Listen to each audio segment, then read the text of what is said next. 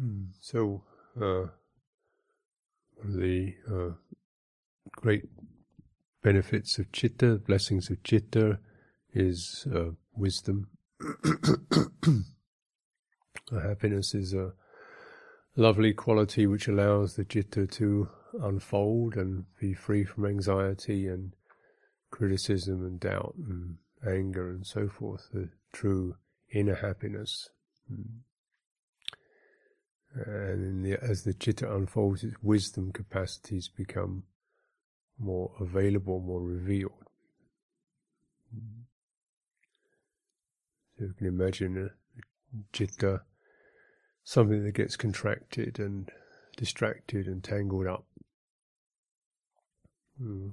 So even when it's excited, it's not really, hasn't got the deep happiness, comfortable happiness of uh, of this process that we that this process we're going through. And first of all, we take our foundation and we maintain our faith.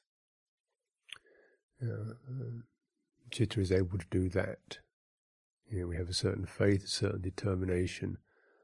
A certain faith means confidence that, you know, I can be here and this is going to be for my welfare, even though at times it's going to be difficult and painful or confusing and pointless.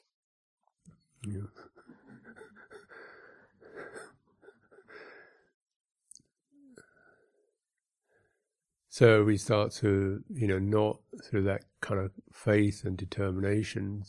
This isn't like, a, you know, jaw gritting stuff. It's just the steady, look, don't believe in that mood. You know, it's, it arose. You weren't always there. You weren't permanently in this mood. And because it's arising, it's going to pass. Hmm. You know, if if you were happy, you wouldn't be worrying about being in this state, would you? But when you feel unhappy, you worry about it. But happiness and unhappiness, they kind of have a rise and they pass. We're not always happy, we're not always unhappy uh, the deeper happiness of serenity, which comes from uh, faith and serenity. And, you know, so there are, happiness has many fe- features and faces, but uh, the recommended one is the more deeper one that becomes uh, enhanced by practice and is associated with clarity, realization, with a skillful process that we're in. So we start with faith, confidence.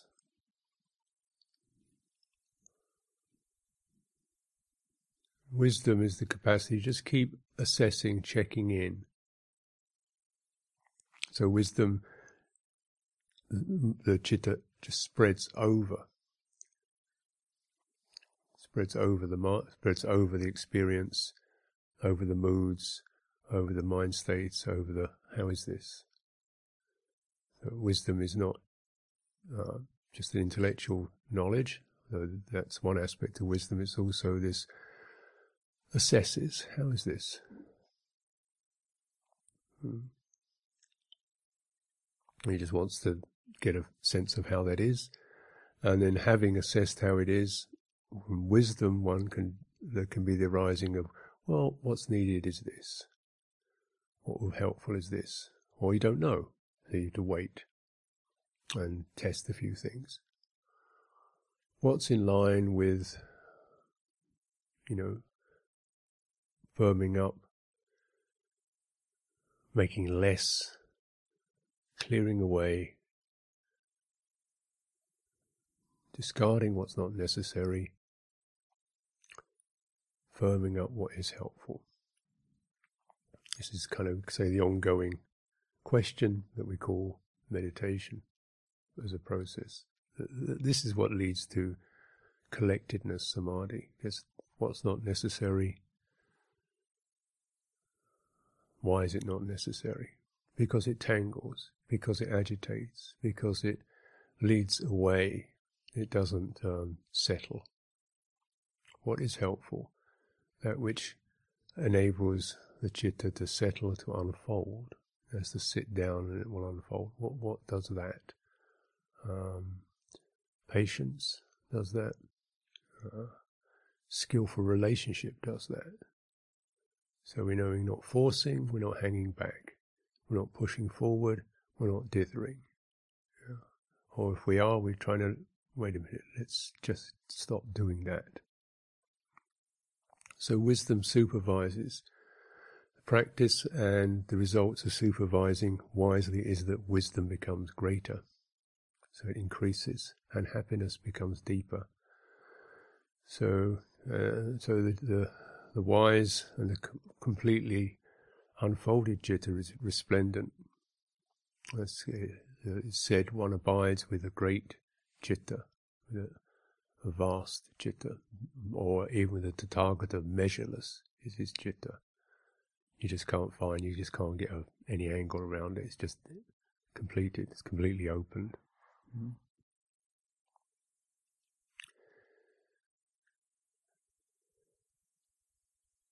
What does that mean?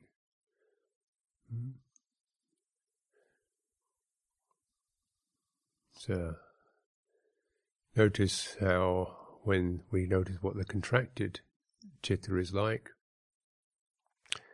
it's tight, it's it's continually fragmenting into I should be why what's happening now. What do they say about that? It's contracted and it's broken up into fragments that often contend and compare. One thought quarrels with an emotion. Emotion objects to a thought. Hmm. One emotion wants to hang on. One, uh, one determination wants to get rid of it. There's this kind of clashing of mental factors, mental experiences. This is the contracted. It's one, one, it's like you fold up a sheet into a clump and you get one, one clump of the sheet is quarreling with the other clump. Get out of here. yeah, when you've got this tangled up ball, it looks like all these separate forms, doesn't it? With creases in between them. And then you want to try and get rid of those creases. Yeah. And so one bit of cloth quarrels with the other bit of the cloth. Know, just, and how do we try and get it so it feels clear, unified, well, let's try and press it a bit more firmly so it will come into one shape. Mm. Or what about if we just started to spread it out, spread it out, spread it out, all the lumps, all the creases disappear. That's one one thing. Mm. This is an image similar to the Buddha. Buddha used an image like this, calling it like stretching out the hide of a bull, which first of all is all twisted and tangled, so it's in a contradictory state, and then you just stretch it out, smooth it out till it's refined and smooth. So this is a process of emptying out all the inner boundaries, contradictions, dissonances. And then the, chitta is, is made vast through that. So this is a process, and it's leading, you know, towards a unified experience. Call it samadhi, collectedness, concentration. But the processes that take us that so that are not just one thing. There's a variety of factors coming together. Wisdom supervises all of it. When is the time for relaxing? When is the time for exerting? Hmm. When is the time for gladdening the mind? When is the time to restrain the mind? Don't go there, come back here. Put that down. When is the time to soothe the mind? You really don't need that. Yeah. Hmm. And like calming a frantic dog, it doesn't just calm down at one word. You've got to stroke it time and time again. You know, talk to it a bit, give it something nice to eat, and it begins to settle down. This is the way you, you train the, the wild chitta. and Buddha likened it to um, you know, two elephants. You have the wild forest elephant and the tamed elephant.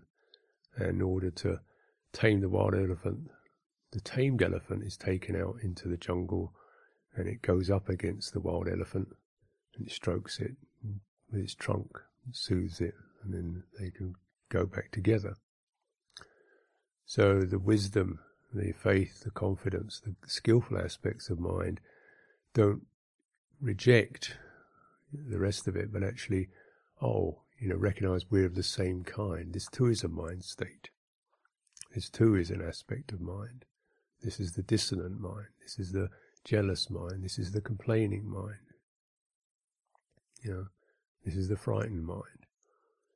And instead of having that where one bit fights against the other, the skillful mind receives the unskillful mind and begins to soothe it, calm it, straighten it. Know, we recognize all unskillful states still arise from the chitta and they're part of our family, you know, so we have to take them in and work with them.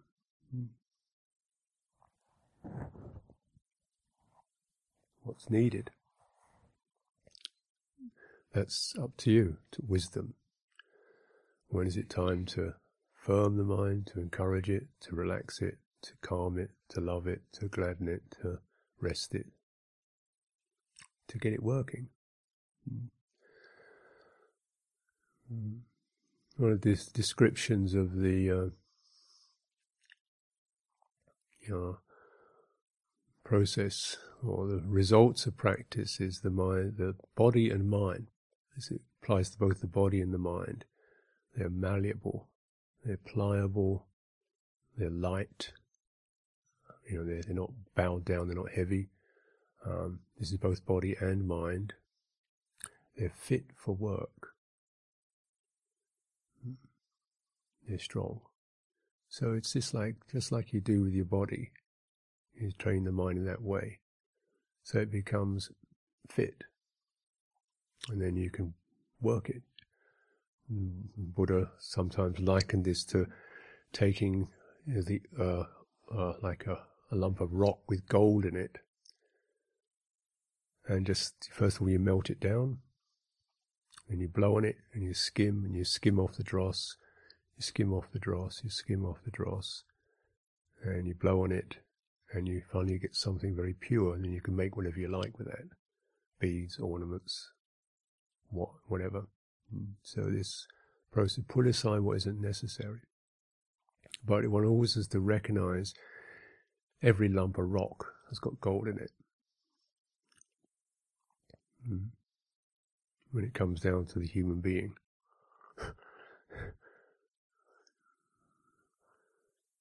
so, what helps to melt? We never give up on ourselves. We hold the whole of it with faith, with kindness, with goodwill, right intent.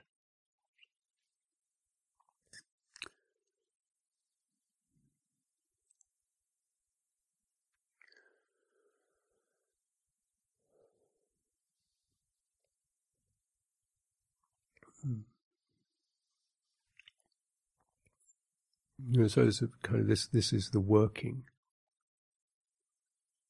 and one doesn't want to make it sound too too frantic because this is can be a slow working, and the wisdom will tell you, now's the time.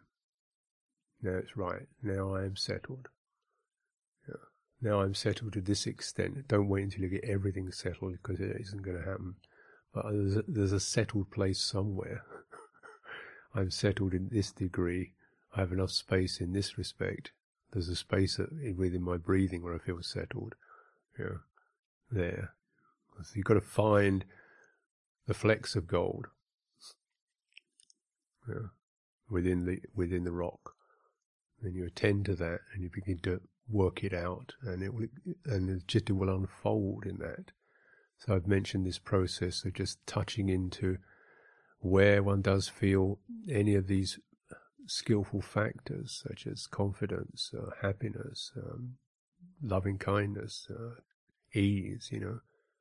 And, and then when, whenever that happens, or compassion, anything skillful, as you sense that happening in your in your citta, in what may be experienced as your heart, may be experienced as your mind. How's the breathing then? You know, just this, because the the quality of the breathing will, if you stay with the mind's the skillful mind state and breathe, feel your breathing there. I mean, don't make a particular effort to breathe. Yeah. But just stay in touch with the breathing in a skillful mind state. Hmm. The quality, energy of the breathing, again, this is something you have to do, it just happens, will carry that quality into you. So you, it will spread. And as it spreads, it helps the citta to unfold. So there's this relationship between body and mind.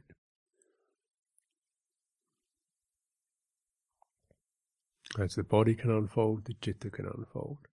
The breathing is the vehicle for doing that. So a little bit of open chitta, of heart that's not seized up, mind that is there. We, we follow that, use that to check in on our breathing, so the two come together. Breathe it, be with that, and that quality will then spread and unfold. This is the unfolding of the, the citta through through the body, and then of course that means the, the breathing itself again receives the effects, becomes brighter, stronger. This relationship is everything.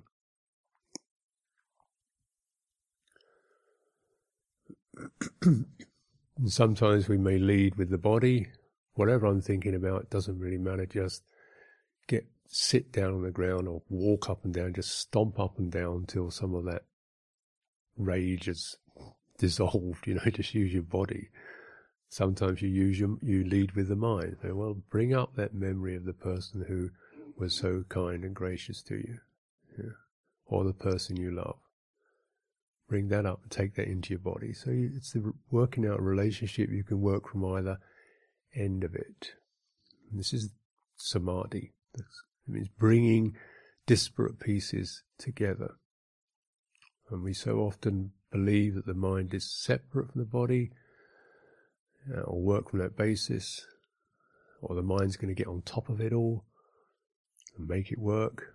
No, that's not relationship. You can meet, first of all. Meet. Where's the strength? Where's the skills? Walking meditation is a very um, uh, dominant practice in forest monasteries. I think partly the heat means it's uh, you can get easy sleepy and lose energy. So walking meditation energizes. It's one of its features. Just just by moving, being with the whole movement of the body hmm, gives energy, and you can stay within that for an hour, two hours. Sometimes people do, you know, three or four hours, even just non-stop walking, and um, just feeling the rhythm and the movement of the body, and the citta begins to come out of its restlessness and its distractedness. You don't have to squeeze it into shape, it picks it up slowly.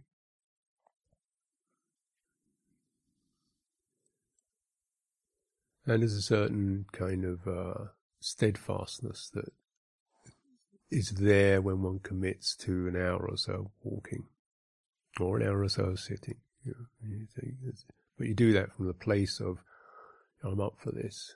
You know, lead with confidence, lead with faith. Yeah. So it's leading from your strength rather than being pushed into. and we notice, um, you know, with wisdom then leads, cultivates, or um, supports everything. And uh, in this uh, wisdom that's collecting everything and discarding what's unnecessary naturally leads to samadhi or collectedness, unification.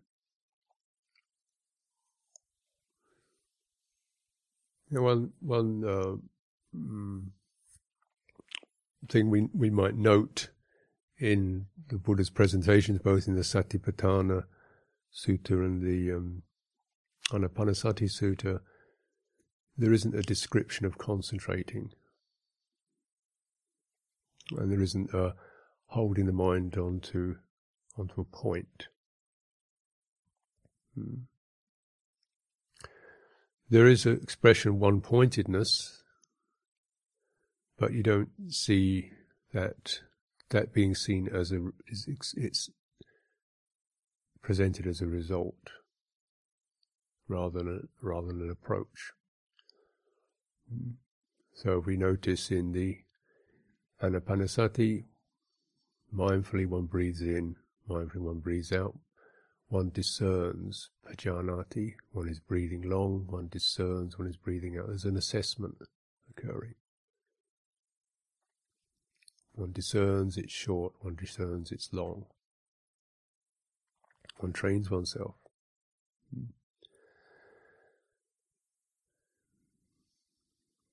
So we've actually then, we're one pointed to the degree that we have one intention to be with that. So it's a one pointedness as an intention leads to one pointedness as a result. But that's not, that's one pointedness of intention rather than one pointedness of attention. So it's not like you're focusing on a particular spot.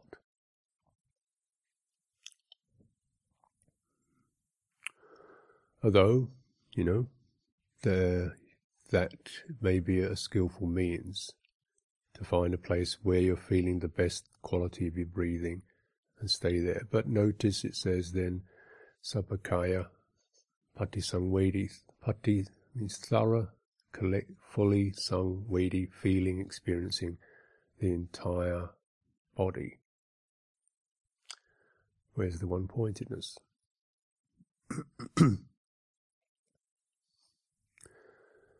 well, that's because you're one pointed on one aim which is to thoroughly feel your entire body. That's one pointed. you see what the difference? Yeah. So you may find it helpful to locate where you feel the breathing is strongest, say in your belly or your chest or your head or your throat or your nose. Okay, you pick up the sign there. You wisely at that place find out where the mind feels comfortable about sitting or tends to naturally sit there. Your attention sits there and you begin to receive something quite dynamic and flowing. And you don't want to crush that by gripping too tight. You want to have the the point is an open point through things which through through which things pass. Sometimes the image is used of uh, someone turning wood on a lathe, and he's got his eye on the on this particular place where he's got his chisel. But you notice if he, he followed the wood, he'd be going round and round. So he's actually just looking at a, a, an area through which the wood turns, right? Otherwise, he's got to he's got to switch the lathe off and hold it steady if he wants to really do that. But in, no, it's a keeping your mind focused with a certain openness to allow a dynamic process to, to flow through.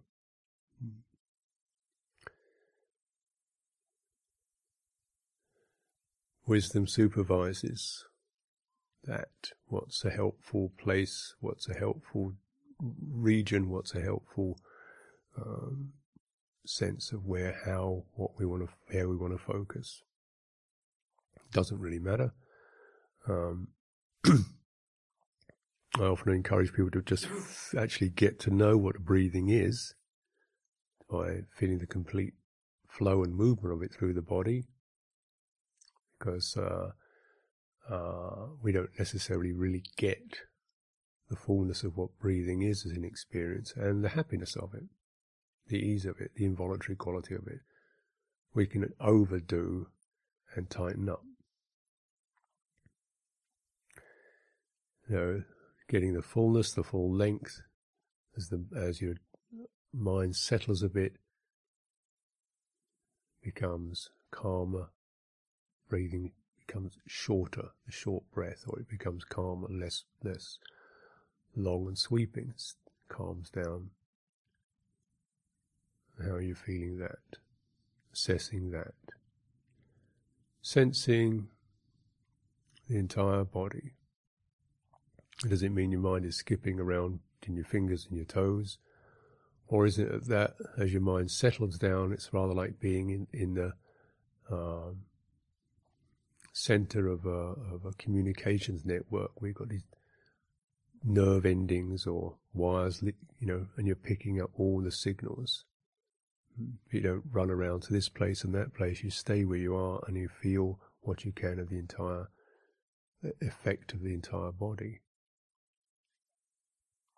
This is unifying, and this is one pointed in that respect. But uh, it's an open, as the mind is, is settled, settling down. And then calming the kaya sankhara, pati, uh, passambhayam, which is something like soothing, gentling. It's not numbing or blocking or suppressing, it's like a soothing, just like you're stroking something to soothe it. And we're looking at you know, an organic system here.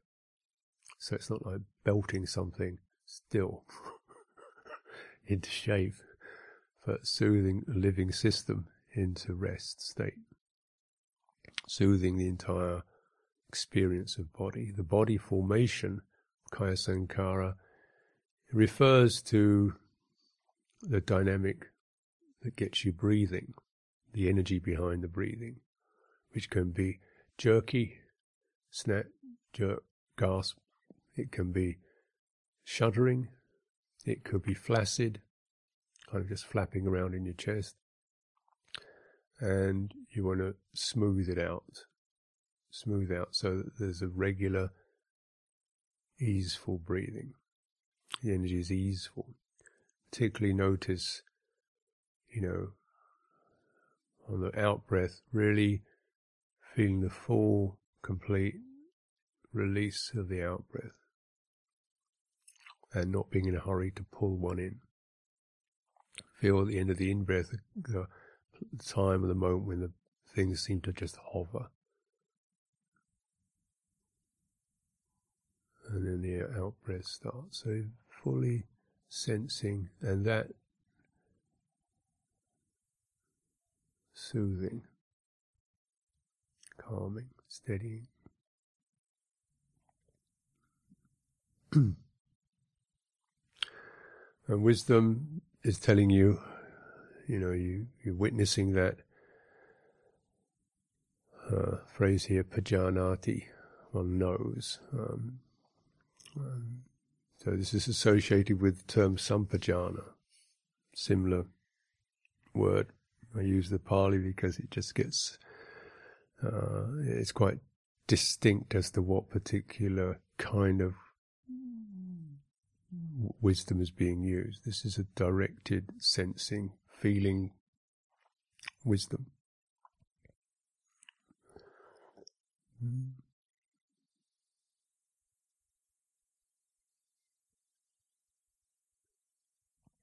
Pajanati and Sampajana. Um, we look just touching into back into the satipatthana. One witnesses, one knows, one is knowing about the arising of bodily states the experience of body. One senses, you know, the pressure in the body or the elements of the body. One senses it arising. One senses it changing. One senses it passing. One senses certain qualities in the body dissolving. One senses certain body aspects of the experience of the body shifting. This could be pressures, energies, even an overall sense of what the body is. Sometimes it can feel very open and spacious. Sometimes it feels like rigid and rusty. All this is body within the bodies. And with, through all that, the thread, the touching into the breathing behind, and through all that.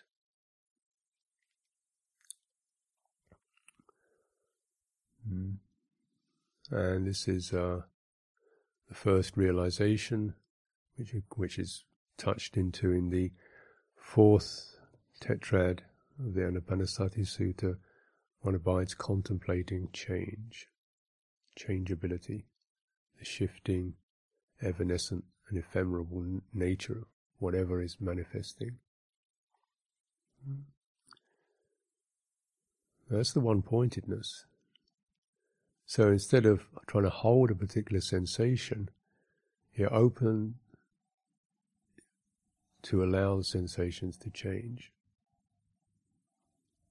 energies to change, experience of body to shift. When we're looking at body, we're not talking about the visual one, but the direct here within you experience of body. it doesn't necessarily change like day night or pain pleasure, but every feeling within that is vibrating, it's shift pulsing. It may still be painful, but the pain comes in waves or pulses. You feel it running down your leg and up again, or moving around. You abide contemplating change, changeability. There's the one pointedness. It's staying at that place of witnessing change.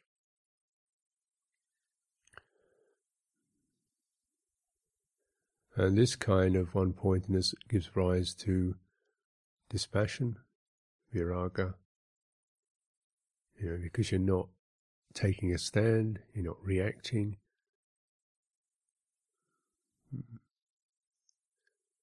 And this is what leads the mind to unfold to release. The relationship of antagonism to feeling changes. Relationship of infatuation with feeling can change. So the relationship shifts from want, don't want to, it arises, it passes. I learn a bit.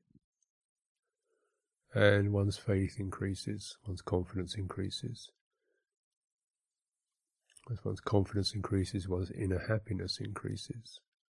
It doesn't get more kind of bubbly, it just gets smoother and deeper, more into the tissues. happiness of well-being, not not an excitement, but a soothed, contented.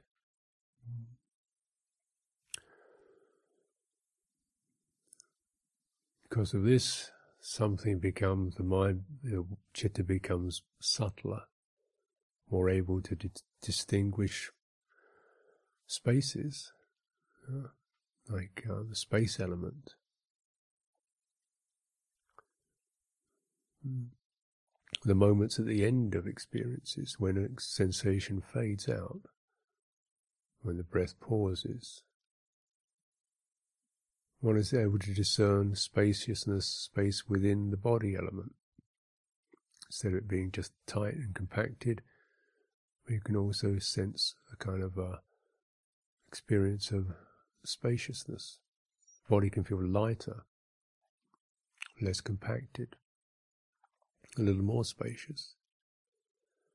Spaciousness, particularly in the mind. The mind is less frantic, less welded to experience, less gripped by it. How is that? The same thing is happening. I'm not getting the same immediate hit of reaction to it. Dispassion leads to unfolding into spaciousness. Hmm. Trust the, trust the process. Spaciousness, as we get a little more spacious, we're able to discern perhaps subtler or uh, experiences we thought were actually fixed. You know, my opinions, my standards, my attitudes, what I need to do, who I am, what's wrong with me. What's that? More stress, just tension, isn't it? Mental, mental structures. What would it be to not have an opinion? Just be open. Oh, you know, so things that would seem so structurally important for ourself, for our psychology, for our who we are, integrity, seem so important. Actually, it's just a mental structure. What's needed is that you know we find as something wiser and more open about noticing an opinion comes, goes. A good opinion. Not to say it's a wrong one. Not to say it's not useful in its time. But does it have to be all the time?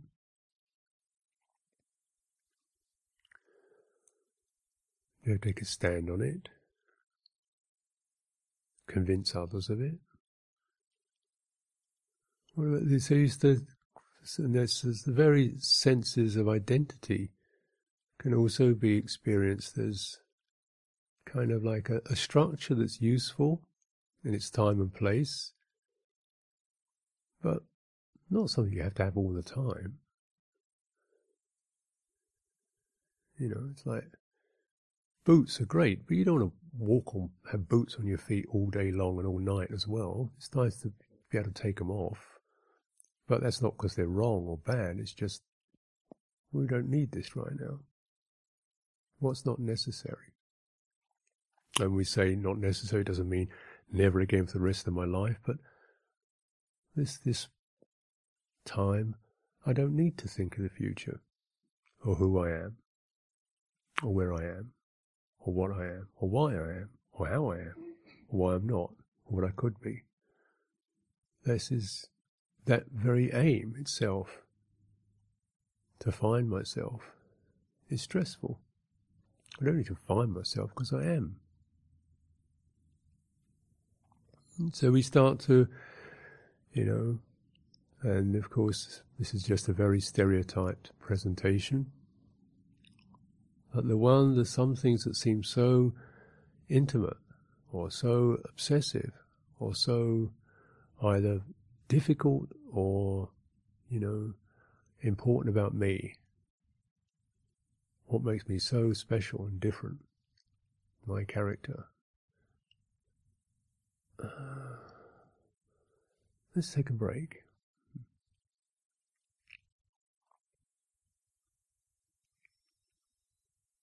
Mind really, as it opens, is measureless. There's no definition, no per, no no identity, no no naming itself.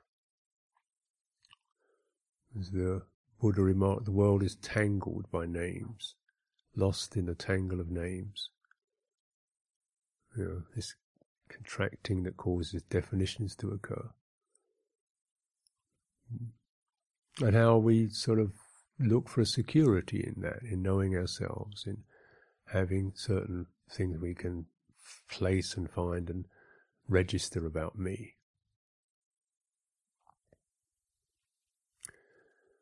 Yeah, well, when that's necessary, yeah, then make it a good one. But don't make it so obsessive that you'll have any old rubbish as your identity. just for the sake of an identity. What gives us the opportunity for that? Just to be able to release the compulsion to be better, worse, the same, you know, knowing good, just, just to release that. And without throwing it away, you release it because the quality of openness and space is actually much more delightful, supportive, beautiful, wise, and happy. That's the kind of movement that allows this what's called ceasing. Certain really defective functions, the ones that nag you and beat you up all the time, you know, it just enough. This, this can don't need to keep regenerating that. The understanding of anicca, which is very quite easy to summarize in a word or two as an experience, it also reminds us that uh, it's not about really getting rid of anything. It's just about everything is continually being regenerated. Yeah. If we we really reflect and consider, even just as an idea, you know, first of all, if thing if the nature of phenomena is changeable, is arising and passing, that means what may seem to be a fixed state or a fixed problem or a fixed standard or something is actually something that's just regenerating. You know, just like um, you switch the fan blades on and suddenly you seem to have a very solid circle. You switch it off, suddenly there's, where did it go? Did you smash the circle? Did you throw it away? No, it's just that by, by switching off the motor, the circle disappeared. This is the nature of formations, that which is formed. It seems to be permanent because it's running down the same track. And the track seems to be permanent because it's held by certain assumptions, you know, views. I am, I need to be, I should be, I need to fill the space with being something so that I am feeling worthwhile, doing a useful job, making something of my life, getting somewhere. You know, I need to fill, because of that assumption I am, I need to fill up with something convincing. So underneath it is the view, not really a substance at all, but just a, a view, a wrong view. And that takes deep penetration to relinquish because, and it's only relinquished when we have the, the kind of the deep happiness that replaces it. I don't need to know the future or who I am. Hmm. When you, as long as you do, as long as, you know, so just to be wise, as long as you do, then focus on regenerating skillful factors such as virtue, loving kindness, simplicity. So you focus on those. If you're going to regenerate an identity, let's make it something that's made up good material. But also, so that process doesn't really negate a self, it just relativizes it. Hmm. Ceasing. Let's let, let some of the uh, compulsive, addictive stuff, you know, don't regenerate that. Let things rest. And that, what's called patinissagga, is the giving away of the very view you know, of, of the limited, which is called self. The mind really is measureless. Awareness is measureless. Everywhere you go, there's awareness. You can't find an edge to it.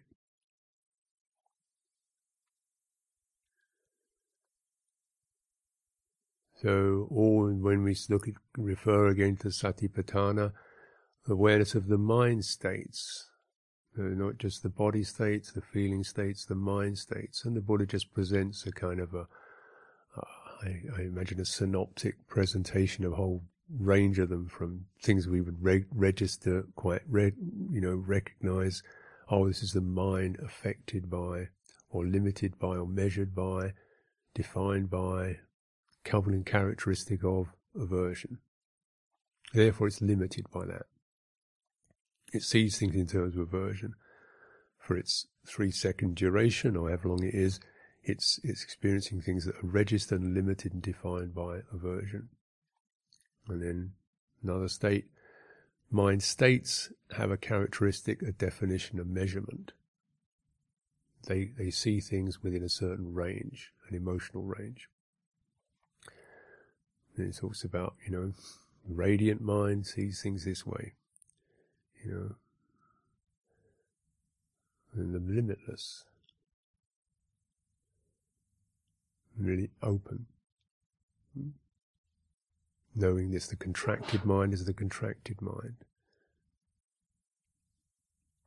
So just acknowledging these, this whole panoply of mind states, and of course, it doesn't mean you have all of those, but you probably got, you're not a permanent, undying hatred. that comes and goes. Uh, so just acknowledging the transience of mind states and more deeply resting in that understanding. There's your one pointedness. Rest in one pointedness on wisdom. Don't give it up. Be tenacious. This means you you refuse to reject or adopt mind states. Uh, sometimes we want, you know, it's it can be ready to see mind states pass. Maybe that's okay. But I don't want mind states to arise, like this kind of wobbly, confused mind state. I don't want to have that arise. But it can't pass until it's finished, till it's arisen. So once something started arising, you can't say, "Oop, change my mind, go back." no, you've got to go through it till it comes to, to the to, to, you know you know there's only one one way. You can't push it back.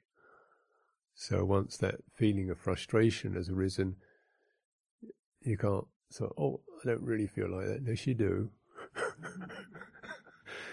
whether it's justified or not it fits your self-image or not here it is oh, that feeling in the body stay steady open to that contemplate and, and contemplate the movement of, say, frustration or disappointment, and don't keep feeding it with a thought.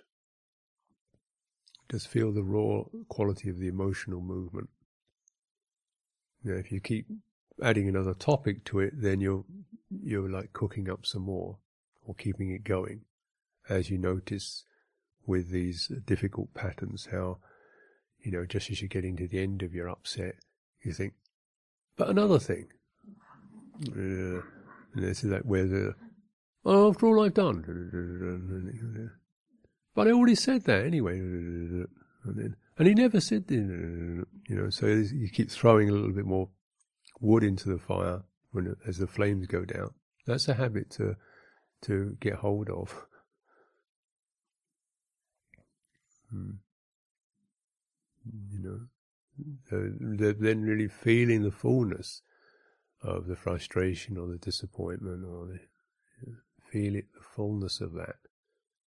Open to the fullness of that. If you open to the fullness of it and hold it in your body, it will pass through and you, will find that what won't occur is you keep dumping, going back and feeding it up again. It has to come through. Hmm has to come through and be felt, then it then it passes. And the passing is a kind of generally what occurs is that turns into something compassionate.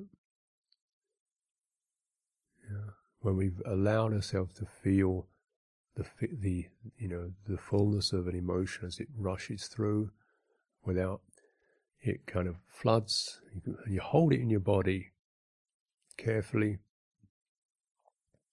and then it comes through. You know, adding thinking to it, more topics, or criticizing it will not allow that process to fulfill. So it'll just come back again. And that's what we notice in this cycling of experience, how the worry comes back or the fear comes back because we haven't really been able, perhaps, to have enough space, enough embodiment to handle it. some of these can be very, very powerful, blow us away. And, we, and there's no point in just, you know, getting blown away by it, overwhelmed by it. So when you get to that sense of really feeling overwhelmed, then indeed you have to carefully pause, turn your attention, feel your feet walk up and down, you know, until there's the capacity to allow a feeling to, uh, an emotion to move through. Many of them are not that, that intense, some maybe. And so the wisdoms, are you, is it, uh, is it the time? Are you, have you the capacity, you know, to, to, to, to, to allow this to pass through? And the growing development of that capacity is why and how we meditate and how it takes a long time. Well, who's counting? You know? But I think after coming about 40 years of meditation, I, I, think I'm just getting to be able to to experience my emotions more completely without, you know, dumping them, blaming them, dumping on somebody else. It's only 40 years. Quick.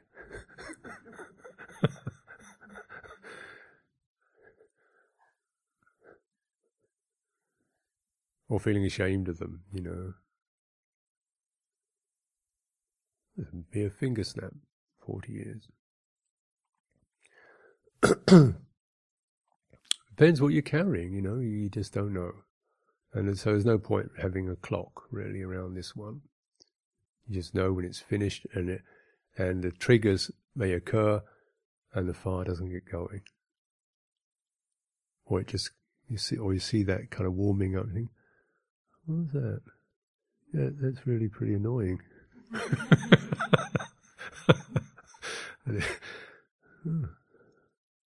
and it's something you, I could go there. I don't think I'll bother. you know. So that that's you know, the one point in this is then really the faith in oneself. You know, it's it's on track. And so if we just keep quarreling with ourselves, we're going to not allow the process to come through. And wisdom will help to to to manage that. So, is it wise to sit, to stand, to walk, to recline? Where does that? Where are your faculties ripening? Where does the confidence ripen? Where does the joyfulness ripen? Where does the clarity ripen? Can you firm it up? Can you really get that and determine this is, you know, you know, and then it may, within next year, it may have changed a bit. So you always have the wisdom to know where, you know, how you do it. That's one pointedness. One pointedness on freedom, on liberation, on meeting yourself. And in the range of skills that you can employ to, to fulfill this process, purification of beings, not the eradication of them.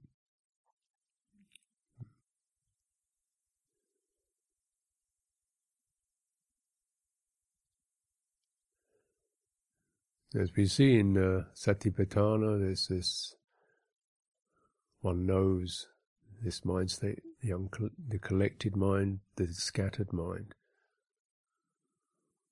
I said, well, what do you do about it? It doesn't seem to be doing anything about it, apart from knowing it.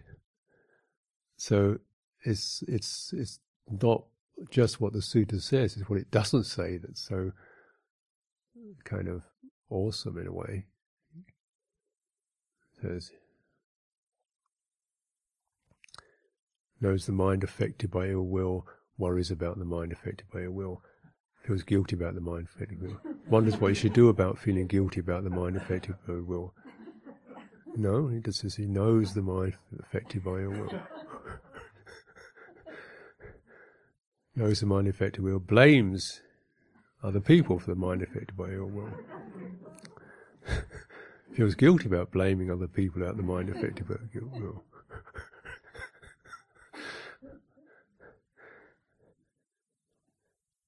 so the more we can, you know, terminate some of those those knock-on effects, the papancha effect, the proliferations, then the more the clearer and the cleaner the process is going to be. But unfortunately, you know, one does proliferate.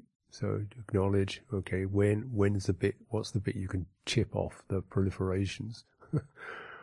and so, and what helps that is that returning to compassion, goodwill again and again, the melting, the melting of the past, the melting of the past.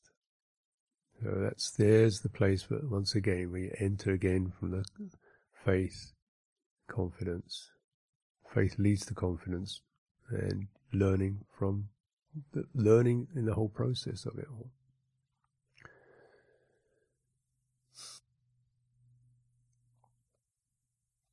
So again, just touch into that. The, the enlightenment factors, mindfulness, investigation. One inquires, one discerns, there's a wisdom factor there. So wisdom carries many different faces and many different hands. One holds attentively, one discerns. What is this? Who is this? Did this? Where did this come from? Was this arising? Has it? You know, what's my? What's the results of that? And this this, this stimulates energy. So energy comes because of something purposeful to do, and you know there is something purposeful to do. It's not like a, you know, uh, a command to apply more effort. It's as you begin to see the relevance, then your energy is kindled. The fire is lit, the atapi, something lights your fire, and you get into that. Mm. So this is the dynamic of it.